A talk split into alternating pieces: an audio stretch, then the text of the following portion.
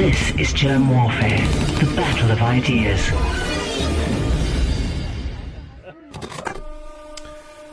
My name is Jerm.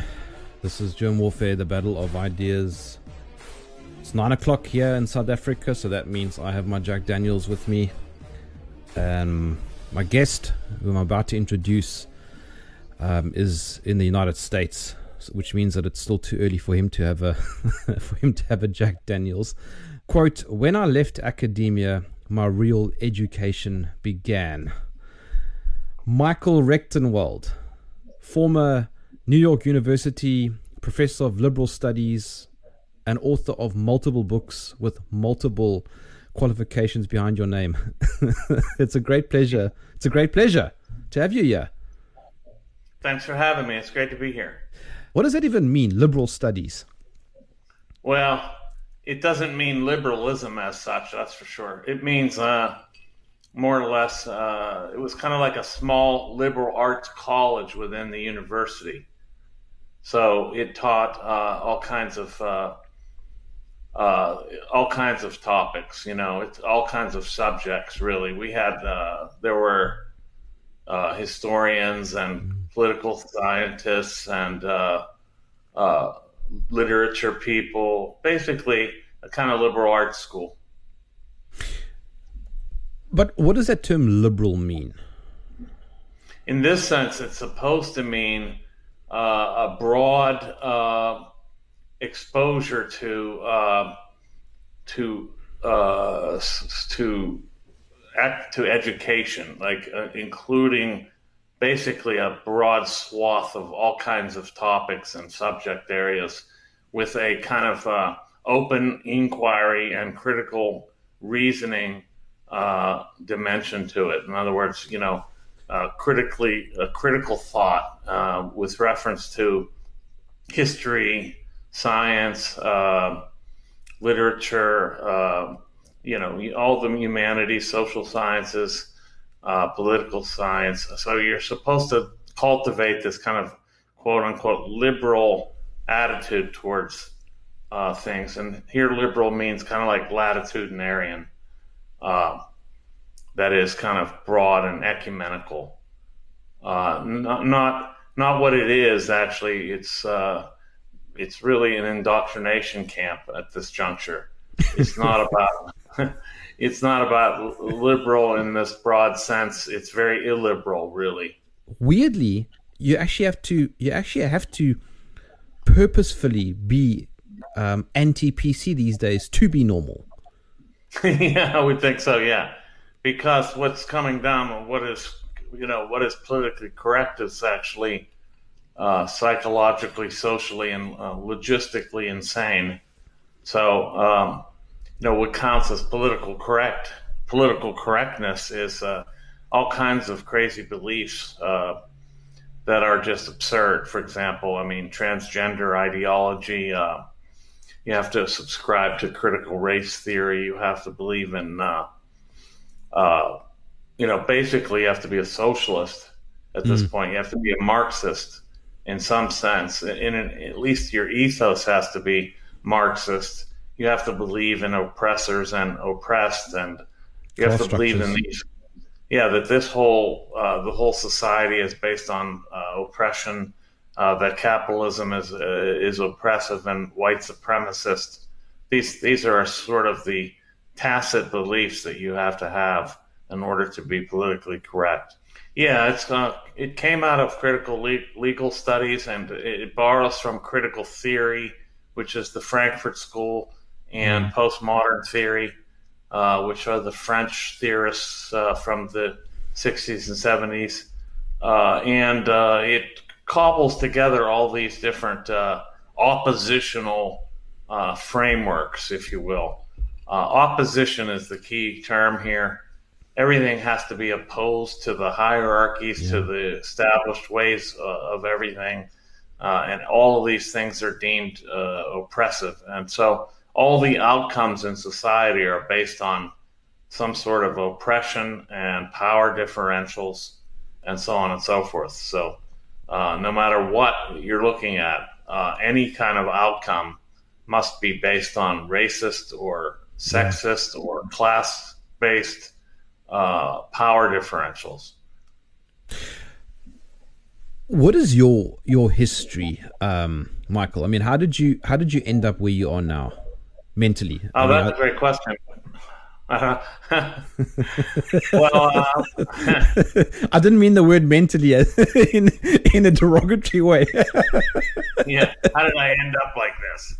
Uh, I hope I haven't ended up yet at all. Um, but how'd you end up like this? What happened to you? Um, yeah. Um, I was, you know, I was a Marxist. You know, uh, I was uh, trained in this uh, school of thought, like through my academic career. I, I got a PhD in uh, literary and cultural theory. Uh, and then it changed to literary and cultural studies while I was in this department. And, you know, we studied all things like Marxisms, feminisms, postmodern theory. Uh, we studied uh, socialisms of all kinds, and we studied uh, you know, just the whole panoply of uh, doctrines. And sooner or later, I kind of got roped into it. I mean, I started to believe it because, you know, when this comes at you nonstop and you're not reading anything else, you know, you start to subscribe. And uh, so I basically became a Marxist uh, with a kind of postmodern inflection, if you will. And, um, you know, I. Uh, uh, I was in an English department, but really didn't study literature much.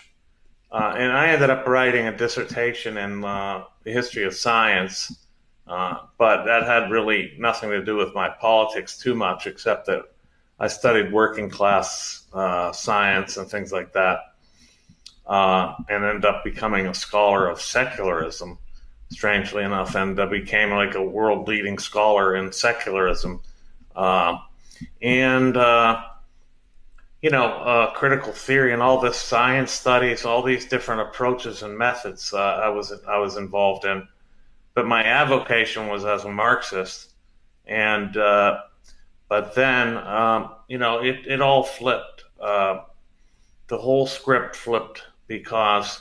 Um, I came out against uh, like a lot of the craziness going on on campuses even when I was a Marxist, I didn't believe in indoctrinating students. And I didn't think the university should be partial. I thought it should mm. be impartial with respect to politics and ideology. And I started seeing that this social justice had infected everything. And um, even the policies were now social justice policies. So one day I was I realized that if I started expressing what was actually going on in my mind, what I was thinking, that I, it would be quite a, a, revelation. And so I decided to do it. and, uh, and, uh, you know, here we have this uh, NYU professor, deeply steeped in the left, uh, deeply abiding by the left, and then suddenly has these very critical thoughts with reference to it all and uh, I started expressing them in this Twitter uh, mm. in, on Twitter, and then I got interviewed by the student newspaper, and uh, within two days, I was forced into a leave of absence and condemned.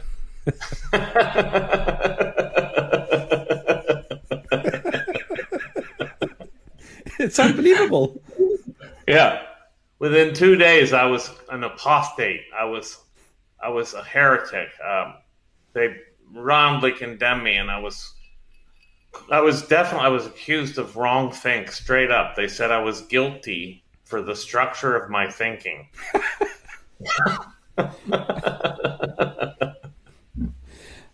so, yeah. Uh, then I, they shipped me off. Listen to this. I, I sued some colleagues because they kept uh, libeling me in these emails to the whole department. So I sued them, and they ended up moving me to the Russian department. They moved my office to the yeah, and uh, like I had my own personal gulag in effect. Uh, they basically made me like a a prison, like in a prison camp on campus because they they wouldn't allow me to be with anybody else. They they people wouldn't even get in an elevator with me. They acted like I was I was uh, I had some sort of ideological leprosy And, uh, you know, I was called everything in the book white supremacist, uh, alt right, uh, uh, sexist, racist, uh, short pants, white devil, Satan Short, short as pants. well. yeah, short pants, white devil. I don't know what the hell that means still. Uh, Satan himself. So I, I got all the, uh, became the lead. Simply for having ideas. Yes. Yeah, for ideas that they didn't approve of. Oh, they were criticisms of, of the leftism that was rampant. You know, I, I just saw how crazy the left had, had become. Michael, let's just crazy. yeah, let's just quickly break that down. Um, what is leftism? That's a great question. I mean, there's so many ways to answer it. Um, leftism is generally a kind of uh, it is a a very serious dissatisfaction with the way things are, and it is placing all that dissatisfaction on the on the structure, on the system. So every dissatisfaction is blamed on uh, the hegemonic structure of society, or the, you know the dominant uh, powers that be, and leftism is a serious dissatisfaction with the status quo based on the idea that every problem you have and every uh, every failure that you encounter is really not uh, your own that it's uh, some structurally determined uh, outcome. It's structurally determined, you know, whether that be class, race, gender, um, you name it. It's It- it- uh, it's all structurally determined. Would you say that it's somewhat utopian in its ideals? Yes, yes, I would say that uh, utopianism is the uh, it is the uh, opium of the left, and just yeah, uh, utopianism is the opiate of the of the left. It is what uh, basically has them in its thrall. Right. Um, there's this idea that you can establish like this uh, near perfect society on Earth, and that everything short of that must be destroyed. okay, but I mean, Michael, I mean, it sounds sounds great.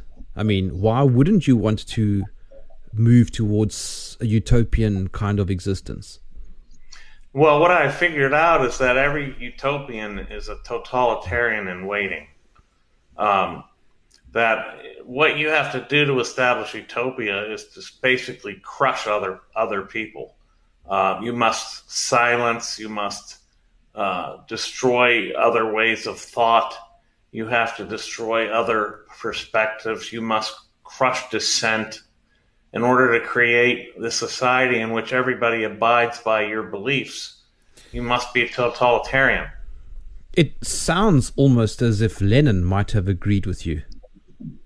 Yes, he agreed with me. He, he did agree with that. That's exactly, and he set out to do it.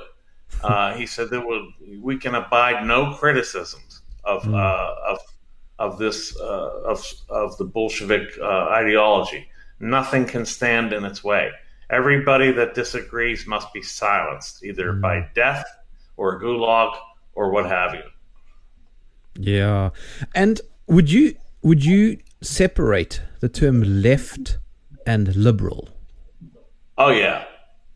How? Uh, well, in the U.S., there's this conflation of the two, but it's mistaken because the left is illiberal. Uh, they don't allow liberality of thought or or uh, independence of thinking.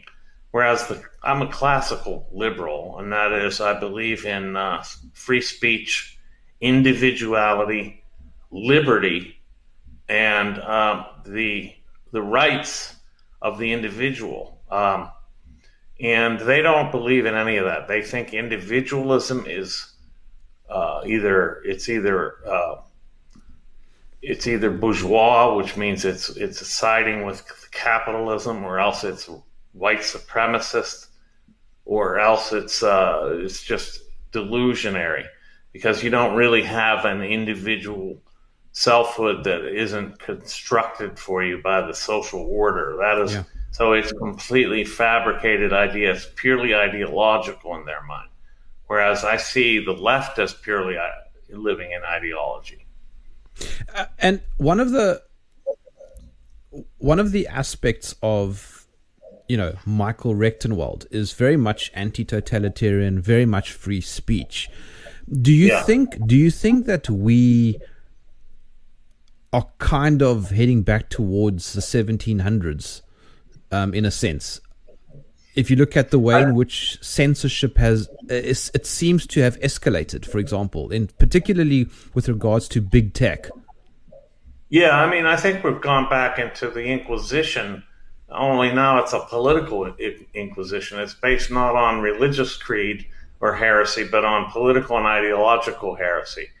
So it's it's an inquisitional uh, mentality, mm. and uh, there is this idea of stamping out all dissent and all difference uh, of opinion, all thoughts that uh, that don't accord with this creed, with this doctrine, with this ideological domination of leftism. Really, uh, if you're a leftist, you can say anything you want. You can say that on Twitter. You can say that I want to kill you. Uh, I'll blow your head off. I'll uh, I'll, I'll, take you out back and shoot you in the back of the head. You you can say any kind of uh, homicidal thing that you want. Uh, if you're not a leftist, you're you're deemed you know dangerous, and you'll mm. be condemned and blocked and uh, deplatformed and, and so on and so forth. You'll be disappeared. Um, so we're we're undergoing a socialist Marxist, uh, postmodernist, uh, leftist revolution uh, at this time. Yeah, I mean, it's very interesting. And I know you've commented on this in the past, but you're talking about being cancelled. And um, it, I'm reminded of that incident at Berkeley, I think it was, with Milo Yiannopoulos. Right. Milo was, they burned the campus down just to keep from, uh, from speaking. That was and, it. Uh, he was just there to speak. Yeah, uh, I mean, they did the same. They didn't quite burn the campus down at NYU, but in the fall of 2016, he was supposed to speak, but they canceled the event because they said it was too close to the LGBTQ uh, center, and if somebody walked by the door, they might overhear it, and they might be injured or damaged, or they might suffer some uh, some sort of a uh, uh, some sort of a uh, microaggressive, uh, you know, they might suffer from what he had to say. They, they, so they canceled that event, and that was one of the things that tipped me off of what was going mm-hmm. on. So I invited Milo to speak in my classroom later.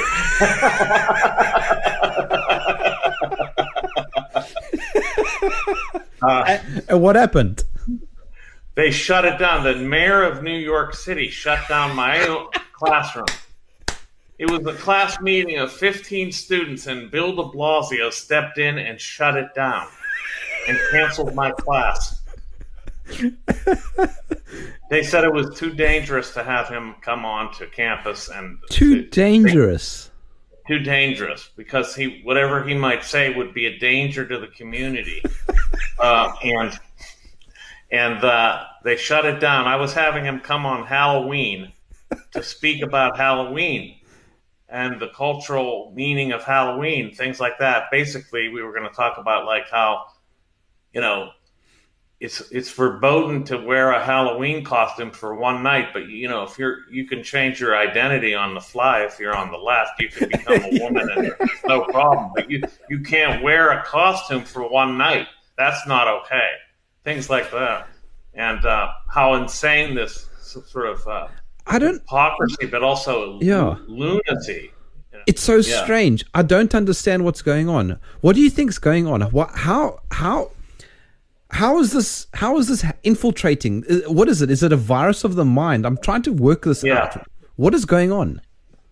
Yeah, there's a ideological virus that's uh, spreading, and uh, that's already spread pretty much worldwide, and uh, that is subverting uh, the uh, consciousness of uh, millions and millions of people and turning them into uh, subverted, subversive lunatics, such that they uh, think that everything must be overthrown, uh, that everything is injustice, and uh, so uh, they they firmly believe this, and uh, and that it's in, it's infiltrated every institution in the Western world, Mm. from uh, the legal system to the uh, to the corporate uh, system, uh, the business community, the uh, intelligence community, the intelligence agencies, the military, uh, the uh, of course academia was the first to go.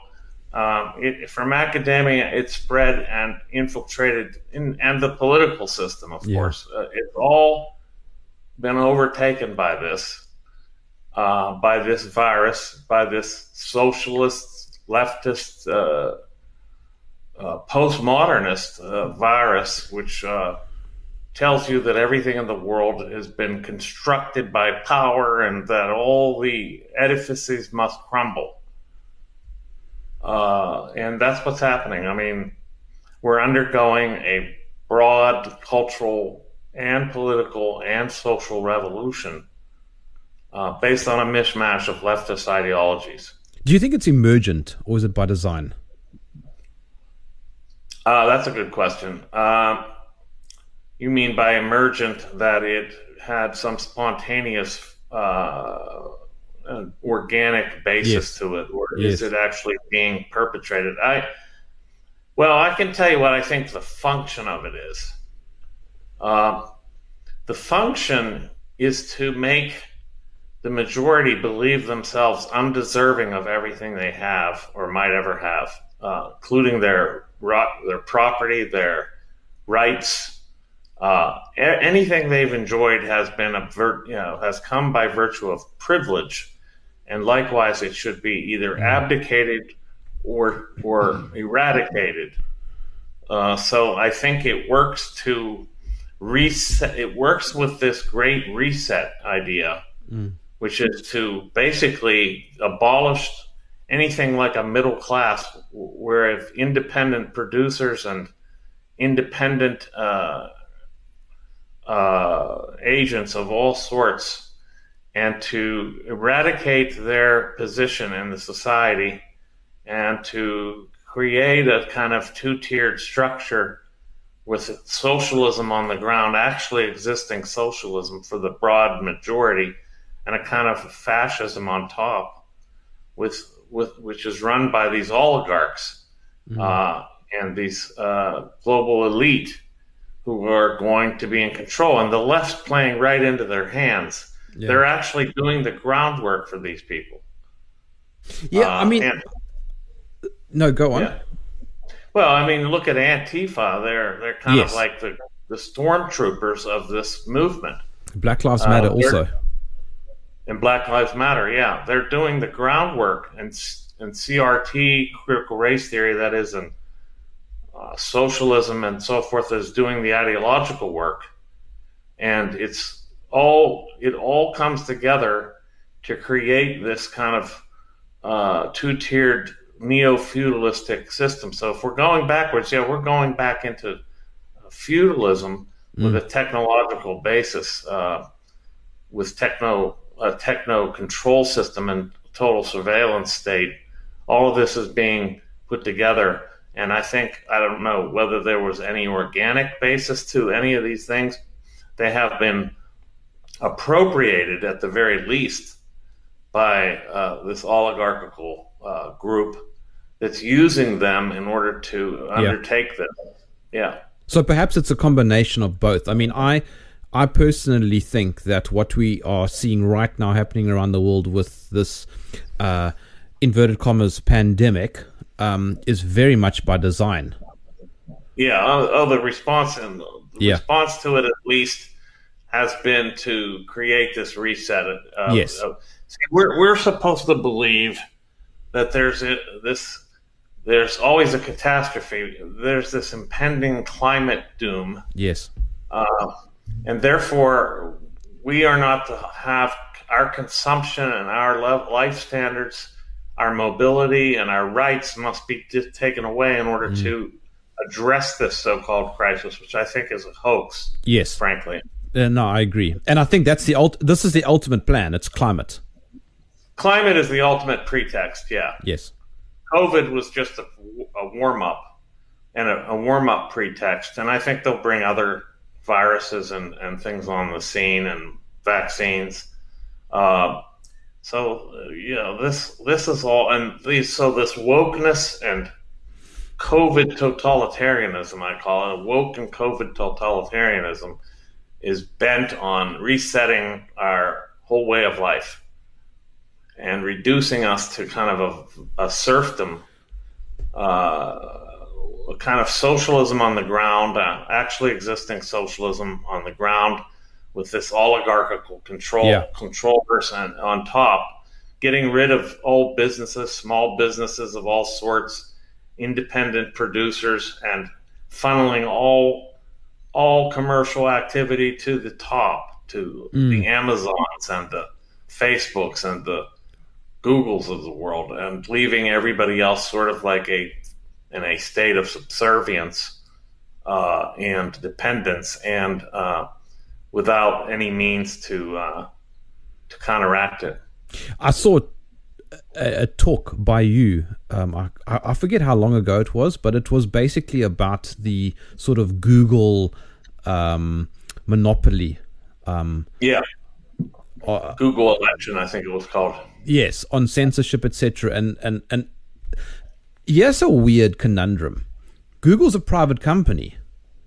Yeah. Facebook Facebook's a private company, but they almost have more power now than than governments, countries. In fact, Yeah, I think I call them a governmental uh, apparatus. They're state apparatuses. They're, you know, it's true that Google's technically a private company, but their startup funding came from In-Q-Tel, which was the uh, funding agency created by the CIA.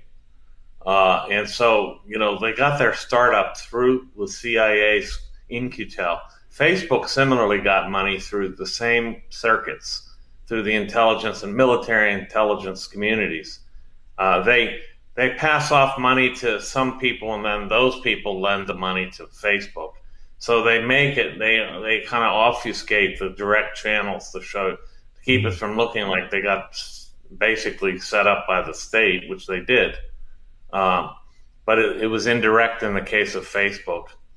Um, and now in the United States, you know, they've appointed, uh, Biden has appointed this uh, Mallorca who's going to be cooperating with Facebook, cooperating. She's going to be dictating the terms of what is going to be counting as disinf- uh, misinformation. yeah, So they're going to completely control. They already are, but they want an even tighter control uh, of information flow and and control of people and what they can and cannot say on Facebook. So and on Twitter. So these these uh, outlets, Facebook, Twitter, Google, they have enormous power. They have the power over the whole public square. I, is it inappropriate if I send you my sympathies uh, for for your current president? no, not at all. I think it's appropriate. I, I think that the, the country here is being run by a Politburo. you know, this is a this guy is merely just a I don't even want to say figurehead. He's kind of a skin suit that that uh, that, that they have erected. It's the cynicism underneath of it is is stunning. That the, that they are that confident that they could put a, a complete bumbling imbecile uh, and prop him up as the leader of the country and the free world when he can't articulate like a thought. Uh, he can't string together a complete sentence, and he has no idea what he's saying. I don't think, and I don't think he can follow a question out to the point where he can make an answer to it because he's not sure what was asked. By the time he starts talking, he forgot what was even the question. so he just starts saying things like, "Well, you know how that is, where that happened, and so forth." You know, and, uh, and there's no substance to any anything he says. It's just pure, uh, you know, word salad of uh, without very many words, uh, and uh, this is being passed off as legitimate. You know, No, I don't think it is. Yeah. Um, so I think there's like a Politburo running the show, um, which is like a communist committee that's really in charge. And he's just there to make it all look, uh, well, I don't know what it's making it look like. It's, it's making it look, he's there just to uh, rubber stamp it. But Yeah. uh, really, I think the fact that his vacuity, his lack of content, it, is actually working to their favor because they're basically telling him, "Don't say anything. Yeah. You know, don't say anything. You don't have to say a word. Just mumble shit out.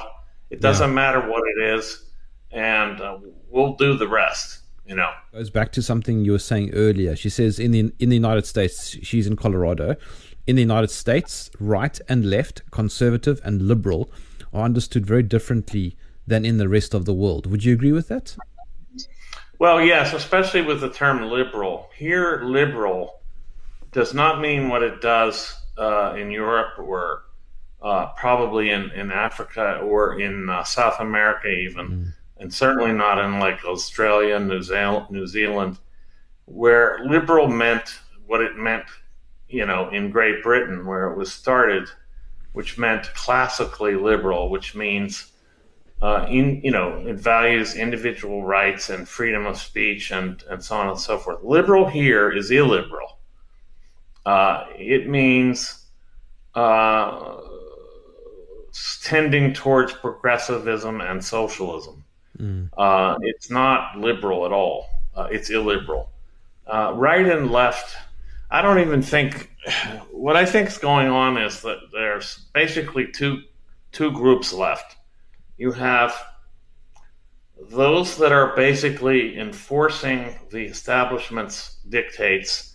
They're kind of like agents of the state and the corporate uh, state apparatuses. They're they're they're kind of like running around enforcing everything, and then you have dissidents. That's really all you have. And the the, the rule of these uh, sentinels of surveillance and power these little people on the ground that are yelling at you about masks and vaccines. The role of their their role is to get you to conform to the dictates of the establishment, and they call themselves leftists. so then everybody else is dissident, and they're all called right wing. Right. So any dissidence is called right wing. Um, It doesn't not- really mean much anymore, does it? no, it doesn't mean much. Even so-called conservatives are not really conservative at all. Um, they are not trying to conserve this. That's for sure. Um, they're basically anybody that opposes this new totalitarianism. So almost Uh, reactionary. Well, against this totalitarianism, yeah. Yes. I mean, how else can they be? Leftist dictatorship, which is being established, it, they're they're no longer oppositional. Yeah. They actually favor it, so they become conservative in effect. So everything shifts. They want to they want to keep what's coming, which is or what's here, which is a kind of leftist totalitarianism Yeah. and uh, w- which identifies with what has been leftist views but has become dictatorial. You know, I mean, under Lenin and Bolshevism, wh- what would you call people that adhered to Bolshevism? Would you call them? Yeah. What would you call them? Uh, yeah, exactly. Communists. In fact, everybody that differed on the left, he called them uh, like he called them uh, um infantile. Infantile leftism is what he what he used to refer to them. And then everybody else was a rightist, a right deviationist, as, as it were. I mean, I guess I'm a right deviationist in, in the current. Not that it really matters, does it?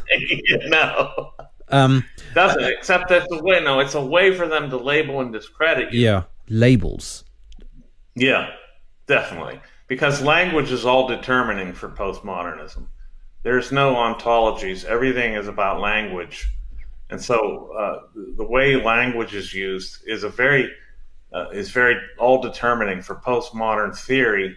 You know, Derrida, the decon- father of deconstruction, said that there is nothing outside the text. So everything is words, everything is language, and this this follows also. When you look at transgenderism, where basically you are what you say you are. It's about language in the end. Uh, if I say I'm a man, I'm, I'm, a man. If I say I'm a woman, I'm a woman. And this is this see this shows how language is all determining. Labels are are, are, are being used to, to determine what you are, uh, and uh, and as such to uh, control uh, what your meaning is.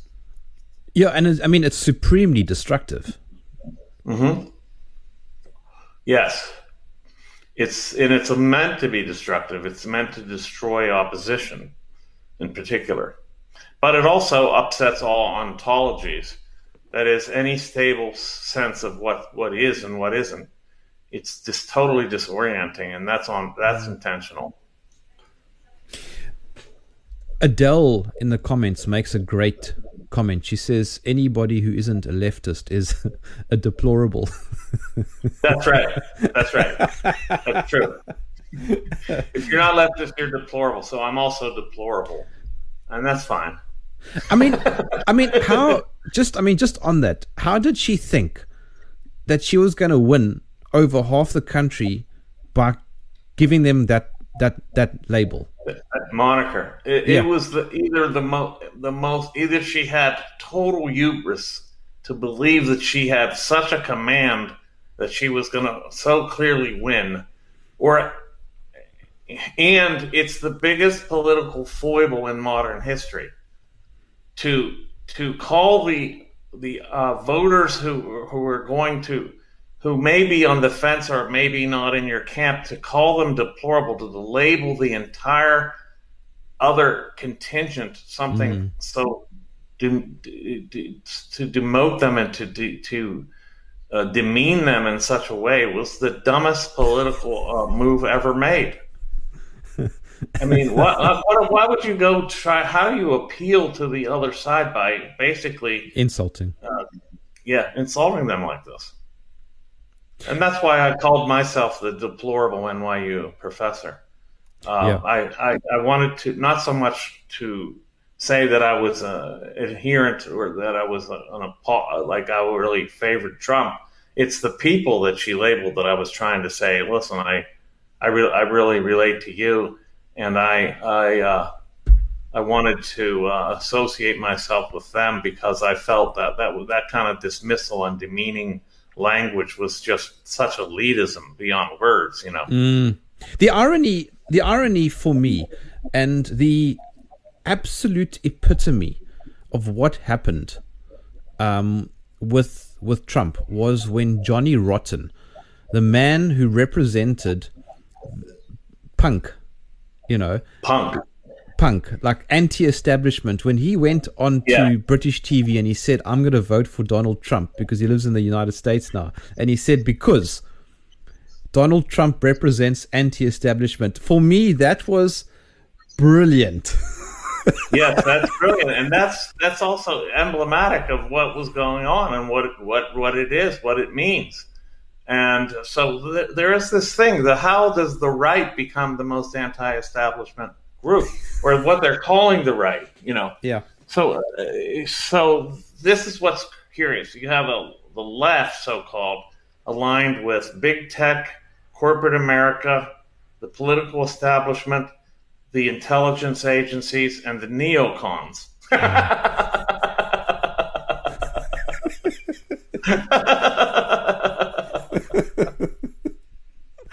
I mean, how did this was a, a masterstroke on their part? Yeah, I mean, how did this happen? they used Trump that way. That's how they used Trump to get the whole so-called opposition on, on the side of the establishment. Mm. It was a it was a brilliant way they they used him uh, to do that uh, to to get the whole left aligning. What you know when I say left here now, I mean usually the oppositional contingent in, in the political uh, mm. order to get them completely on the side of the powers that be. Brilliant. His name's Wolfgang, and he has asked this question a number of times. So I, I think we should read His it. His name's Wolfgang. Wolfgang. Yeah, Wolfgang. Oh, he must yeah. be a Nazi. He must be a Nazi. he he wants to know why don't governments confront the actual evil people who are making all this money out of misery and terrorism? I'm not entirely certain what he's referencing. Um, perhaps an earlier Yeah, comment. well, I mean, I think he's talking about the COVID crisis and the way the pharmaceutical companies are cashing in on misery and actually uh, producing death, you know, killing people because they kept uh, palliatives like ivermectin and uh, Yeah. hydroxychloroquine off the table. They're in on it. That's how this. That's why the governments aren't con, uh, confronting them. They're they're in on it. These people are in on it. The the political establishment and these corporate uh, monoliths, these corporate Mm. beasts, mo- behemoths, they're on, they're in on it. They're Mm. together. They're they're on the same page. So the state has no power to. Uh, the state has no interest in opposing this. The, the political operatives are just part of the part of the puzzle here.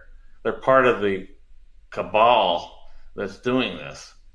It, it, and any of them that try not to try to oppose it, they get crushed. They're in bed together. Yeah, the, the FBI is now suggesting in the United States that uh, they investigate uh, anybody that in Congress who is uh, pro-Trump. They're, that they investigate them for white supremacy and terrorism. yeah. So, and well, we just found out recently that the FBI probably organized the January 6th insurrection. That they Yes. this was a I saw that. this was a, an entrapment plot. They actually entrap these people into what happened. I mean, what is a conspiracy theorist? It's just somebody who doesn't buy into the established narrative. That's all it is. It's somebody who doesn't buy into the established narrative. And what is the established narrative? It is a series of lies. Yeah. So, so So another another another term would be critical thinker. yeah, basically. Yeah. critical thinker uh, because everything that's come down come out of the established narrative has been the opposite of the truth. Yes. That's the interesting thing. It's been a complete inversion of the truth. So why why did you leave academia? I mean, you were at you were at NYU for what about a decade? Yeah, over a decade. Yeah, and I had been elsewhere for 15 years before that, so I had 25 years in academia. I taught at Duke and other places. Uh, it was uh, the environment was so anti-intellectual Mm. and uh, so um, counterproductive in terms of uh, actual thinking and expressing of thought and independent thinking, and uh, it became plus and plus they isolated me and made me like this pariah in academia and on on campus. They, they made it like inta- insufferable, really. Uh, I just I just didn't want to, to deal with it anymore, so I sued them, and I, I did get a settlement. So I should say that money was part of it. I, I got out with a, a lump sum instead of having to suffer through years getting paid in dribbles. You know. That's okay. Um, but I mean, you're not alone. Uh, uh, somebody else who was on my podcast, uh, you might know him, Peter Boghossian. I know Peter. Yeah. Yeah, I mean, Yeah. he's also and he suffered a hell of a lot down there in Portland. Yeah. Yeah, I mean his his situation was even worse than mine because I mean he was you know I mean he's I don't know if he is he still teaching did he did he quit I, I um I don't think he's teaching at the moment. yeah I mean his situation was even worse than mine I mean um, he he was very vastly underpaid and uh, his position was very contingent and so on and so forth you know I'm not I'm not putting this down to him or anything. It's just the way that academics are treated is really Mm. badly. Uh, and uh, so I No, don't and- blame and- him. And those and those those papers that he had published also didn't uh, didn't help. It didn't help. That's right. The the Sokal hope squared. Yeah, that that the grievance study stuff. That was great stuff. It was fantastic. Yeah. I mean, he absolutely brutally showed the flaws in the system.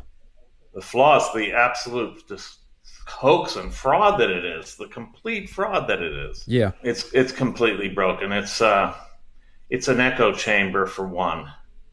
Okay. I mean, you know about sorry, you, you know about that paper last year, uh, the from the Lancet that was a massive hydroxychloroquine paper that was completely fraudulent that they that they retracted. I mean, that was an example.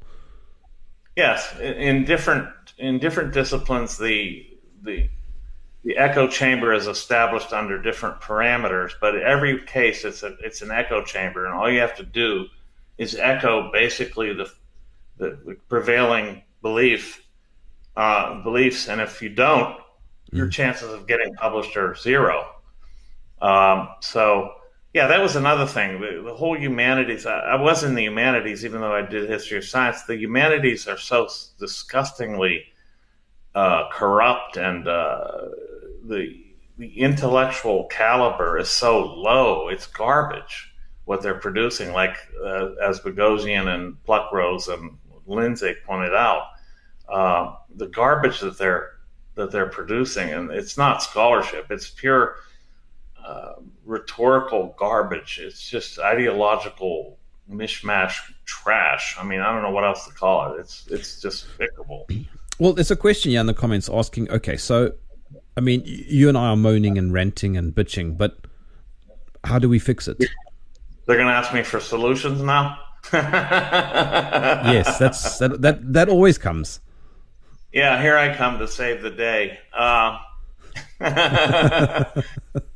I mean, it's listen. It's been a long march through the institutions that's taken place. It's taken fifty to sixty years to do this. Um, you know, the cultural Marxists, starting with Gramsci and the Frankfurt School, uh, they, they, were at it in the 30s. You know, and this went on for years, decades. Uh, it's going to take a huge uh, reformation uh, that will take decades to, to undertake. I'm just here as a germ for the future, a a uh, you know sort of a vestige that might be built on by others. I won't be able to do this myself, so it's going to take um, people that are willing to hold out and create something that people can build on to reform and re to re, to to reform these systems to re uh, to rebuild them from the inside out, or maybe let them rot and collapse, mm. and build parallel structures. Okay, but you you're being vague. Come, everybody wants to hear some some more practical things that they can do.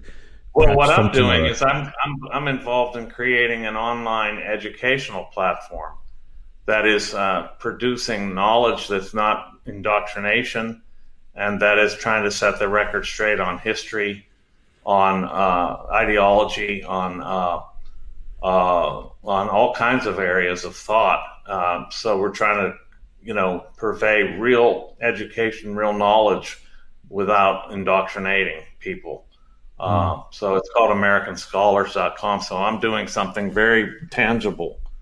Um, and uh, and uh, the other things you can do in terms of resisting like this great reset is we we need to create networks of uh, of resistance to it. Uh, networks uh, social networks and I don't mean online necessarily. I mean social networks that can't be broken through digital means uh, and independent islands of production that we hold out and create independent economic structures, and this includes, uh, you know, uh, you know, exchange, you know, production and exchange, and and uh, an alternative currency probably mm. as Bitcoin is one. So you know, Bitcoin is is one thing that you can do. Is, is and we need to uh, try to fend off a digital, universal digital currency, which is possibly in the pipeline. Uh, so we need to have alternative currencies, uh, alternative modes of production and distribution, and uh, alternative social networks that, that keep us tied together. These deviationists and dissidents have to have networks of resistance and mm. networks that we can build, that we can keep in touch with each other, and that we can exchange things with each other. We can produce things together, and we can stay uh, resistant to cancellation and so forth. It sounds like you're saying decentralize our lives. Yes, I think decentralization is key. Decentralization and secession. Mm. Uh, and, and self reliance. Yeah, you don't have to do this even physically. Uh, this can be done virtually. Mm. Uh, although some people are doing it physically. Um, but yeah, it has to be done. And decentralization of currency, of of production, and all that. Yes, has, all that has to take place. And and perhaps supporting your farmers directly. Yes, trying right. to find the farmers that aren't uh, where the land isn't owned by Bill Gates. uh, oh, but but Bill, he's just a nice old man who cares about the world, Michael. Yes, that's right. He's a, he's a philanthropist. Yes, yes, that's the term. with a, yes, with a, with a little TM, with a little TM at the end. yes, he's a philanthropist who happens to probably have eugenic ideas. Uh, I'm not sure that he's actually been able to implement any of them, but I think he is a eugenicist. That's that's just me. I'm, a, I'm only a conspiracy theorist after all. There's a crystal ball sitting in front of mm-hmm. you, Michael. What? Tell me what do you see? Well, I've been pretty good at this. Um, my book, Google Archipelago, anticipated a lot of what's happening. Um, well, as I said, uh, there's probably going to be coming down the pike, you know, a lot of pressure on vaccine resistors, and uh, they're going to peg us as, you know, worse than deplorables, you know, that we're actually mm-hmm. mass murderers and things like that. And that, you know, participation in social life will be limited by the, uh, to those who submit to vaccine protocols. Uh, that's one thing that's going to happen. And I think also uh, the reset is going to continue. So they're going to completely uh, have more monopolization and uh, uh, they're forcing all kind of investments using these ESG scores to the to the woke slash environmentally slash governance friendly corporations. This kind of consolidation will continue, but at the same time, the networks of resistance are building and going to survive this. Uh, we're not going to lose uh, in the end. We will we will survive this, and they will not take over, and they will not make a global tyranny a reality. We'll win. It's an absolute pleasure uh, to have chatted to you. Um, you are a man of great insight, um, and I'm, I've absolutely loved listening to you. Well, thank you so much. It's been a pleasure to be here. If you don't mind, I'm going to go top up my vaccine okay. okay, great. My name is Jerm. This is Jerm Warfare, the Battle of Ideas. If you enjoyed this podcast, please visit supportjerm.com